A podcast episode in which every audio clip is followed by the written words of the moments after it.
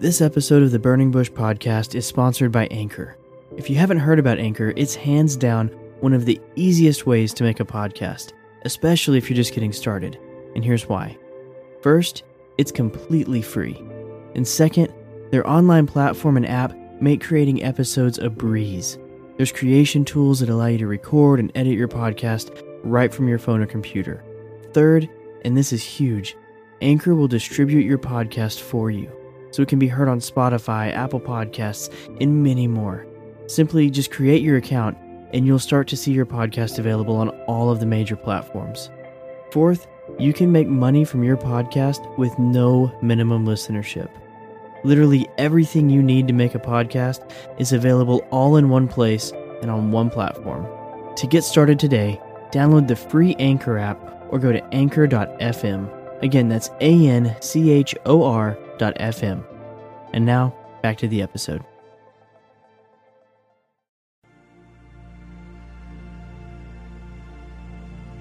Thank you for listening to the Burning Bush Podcast. Today, we talk about the third part of our series titled Our Beliefs, with the topic of original sin. We believe that Adam and Eve were created without sin, but through their defiance in the Garden of Eden, they fell from their original innocence. As their offspring, humanity is corrupted by very nature. Therefore, we are all born in sin and are subject to death and judgment apart from divine grace.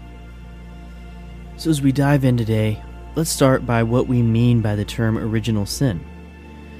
There's a secular, rational perspective from the philosophy that is pretty widespread among our culture.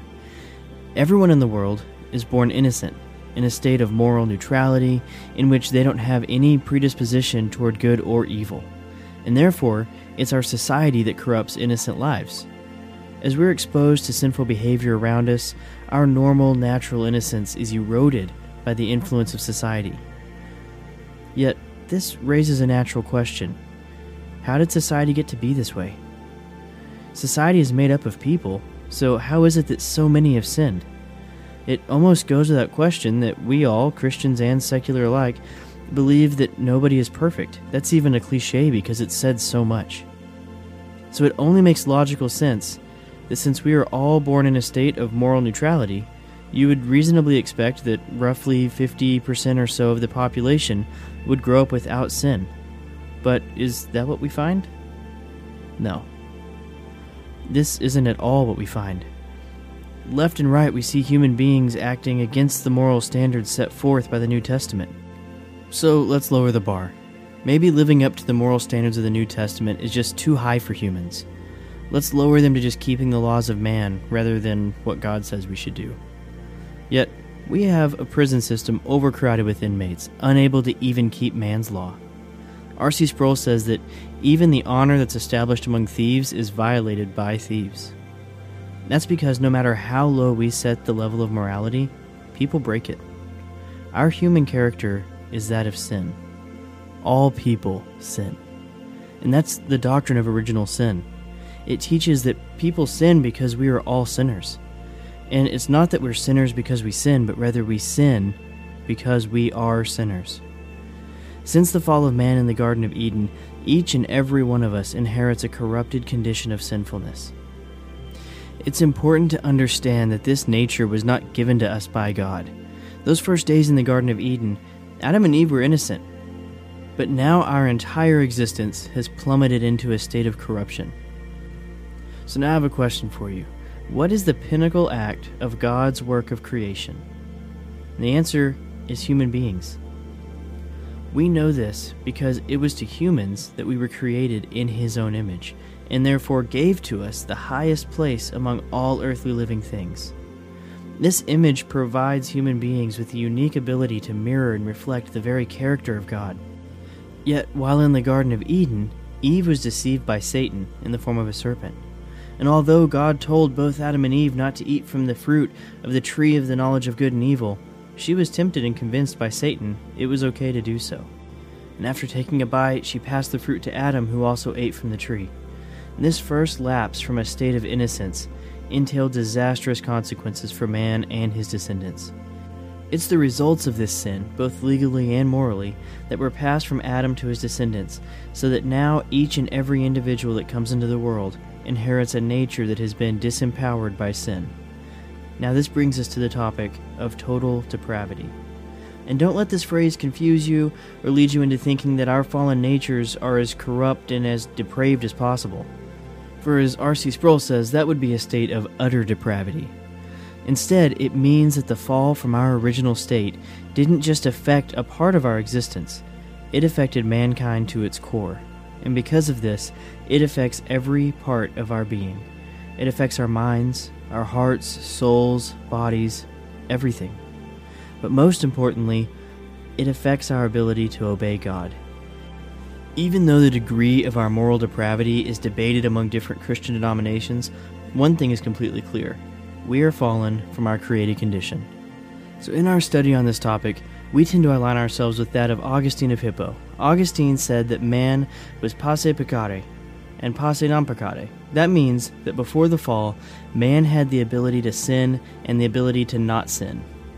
And R.C. Sproul says that not sinning was a possibility that Adam had in the garden. Augustine further argued that since the fall, all human beings now have lost the natural ability to keep from sinning, and therefore to keep from dying. For the wages of sin is death, but the gift of God is eternal life in Christ Jesus our Lord. In John MacArthur's sermon titled What is Sin, we get a great analogy about the nature of our sin in relation to God our Father from a perspective that is pretty eye opening. So, John MacArthur puts it like this It's like Absalom, you know, as soon as David, his father, had kissed him and embraced him, he went out and plotted treason against his father. So, the sinner eagerly takes the kiss of God that God provides in the created world and embraces God's graces and God's mercy, and then betrays him by being the friend of God's enemy, Satan. Sin is a serious ingratitude. It's damning ingratitude. Sin is defiling. It is rebellion. God has appointed, because of our sin, that all of us will die once, and then the judgment and the only exception is for those who remain alive at the second coming of Christ. So now that we've discussed what we mean by the term original sin, the doctrine of original sin, and the biblical conception of sin, let's now dive into the biblical evidence to further support our claims up until this point. And in fact, there are several places throughout Scripture that refer to original sin and claim that we are by nature sinners. The first I want us to look at is Psalm 51, verse 5. Behold, I was brought forth in iniquity, and in sin did my mother conceive me. And now Ephesians chapter 2 verses 2 through 3. In which you once walked, following the course of this world, following the prince of the power of the air, the spirit that is not at work in the sons of disobedience, among whom we all once lived in the passions of our flesh, carrying out the desires of the body and the mind, and were by nature children of wrath, like the rest of mankind. Let's focus on two phrases here from the verse in Ephesians. All those who are not in Christ are quote unquote sons of disobedience. And further, if we are all by nature children of wrath, it can be because by nature we are all sinners. God does not direct his wrath towards those who are not guilty, and God did not create the human race sinful but upright. But we fell into sin and became sinful due to the sin of Adam. And so at the beginning of this podcast, we talked about the secular view of the world in which we are born innocent and then corrupted by society, even though that makes zero logical sense. So let's look at what the Bible and theologians have to say about it. And the first verse we're going to look at is Proverbs 22, verse 15. It says, Foolishness is bound up in the heart of a child. And then Genesis chapter 8, verse 21. The intent of man's heart is evil from his youth. In his book, The Great Christian Doctrine of Original Sin Defended, Jonathan Edwards says, The word translated youth signifies the whole of the former part of the age of man, which commences from the beginning of life. The word in its derivation has reference to the birth or beginning of existence, so that the word here translated youth comprehends not only what we in English most commonly call the time of youth, but also childhood and infancy. And we see in Jeremiah 17, verse 9, the heart is more deceitful than all else and is desperately sick. Who can understand it? We discussed this verse in our Verse of the Day series, and we see here that it assumes original sin as wickedness is a property of the human heart. And we also see in Ecclesiastes chapter 9 verse 3 that the hearts of the sons of men are full of evil, and insanity is in their hearts through their lives. Again, we see here in scripture that the human heart is sinful by nature, and therefore all humans are sinful. So we've established that through these texts that humans are corrupt, and therefore infants are corrupt. And some argue, however, that these texts speak nothing of infants and speak only to those old enough to make moral decisions. And that's effectively saying that all people are sinful, but infants aren't. And the problem with making arguments like this is that they aren't backed by Scripture. Now, instead, we see the biblical author speaking of human nature as a whole, which is a classification under which infants fall.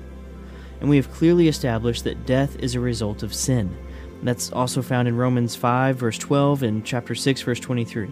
But simply put, death only comes upon those who have sinned, and infants die.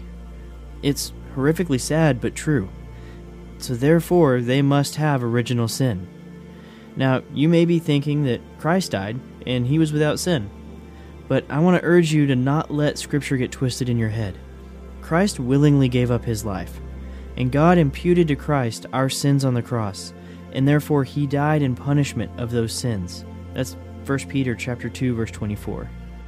And it's not because of his sin, which he was without sin, that he died, but because of our sin that he took the punishment for. So, why should you believe in original sin? Well, there's many reasons, and this is something that scholars and theologians have discussed at length. But for the purpose of this podcast and in the context of what we've talked about so far, I want to focus on one point in particular today, and that is that original sin explains the need for Christ's death. See, if we were to excise original sin from the overall picture of Christ, we would neutralize the power of the cross. See, we would still have a call to new life through the cross, but that would be rather than the gift of new life. This would be like saying the purpose of the cross is to simply be better. For those out there that deny original sin, the cross is about making good people better. Yet, for those that follow biblical teaching and traditional understanding, the cross is about making dead people live. So I want to encourage you. You should take great comfort in the doctrine of original sin. We need God to swoop in, change us, and save us. We can't save ourselves, and human history has taught us that. We live in a time that you need only to turn on the TV and watch the news for two minutes to see that we can't save ourselves. No president's going to save us. No person is going to deliver us from original sin. We need God. The last thing we need is a checklist. And God's love for me is greater and more impressive because I know how bad I am than by making myself seem better. So I want to leave you today with a passage from Charles Spurgeon. He says, Sin has departed us from God, but grace has brought us nearer to God than we ever were before sin divided us from Him. Sin wrought us untold mischief, but grace has made even that mischief to be a gain for us. For now we are sought with blood, as otherwise we never could have been. O wondrous restoration which has lifted us up, and made us more perfect than we were before we were broken, and elevated us to a glory of which we could never have dreamed had we lived with Adam and Eve in paradise and remained in innocence forever. And that wraps up our episode on original sin. For a full list of all the sources we used and a transcript of today's podcast, please visit our website at burningbush.blog. That's B U R N I N G B U S H dot B L O G. Thanks for listening, and I'll see you next week.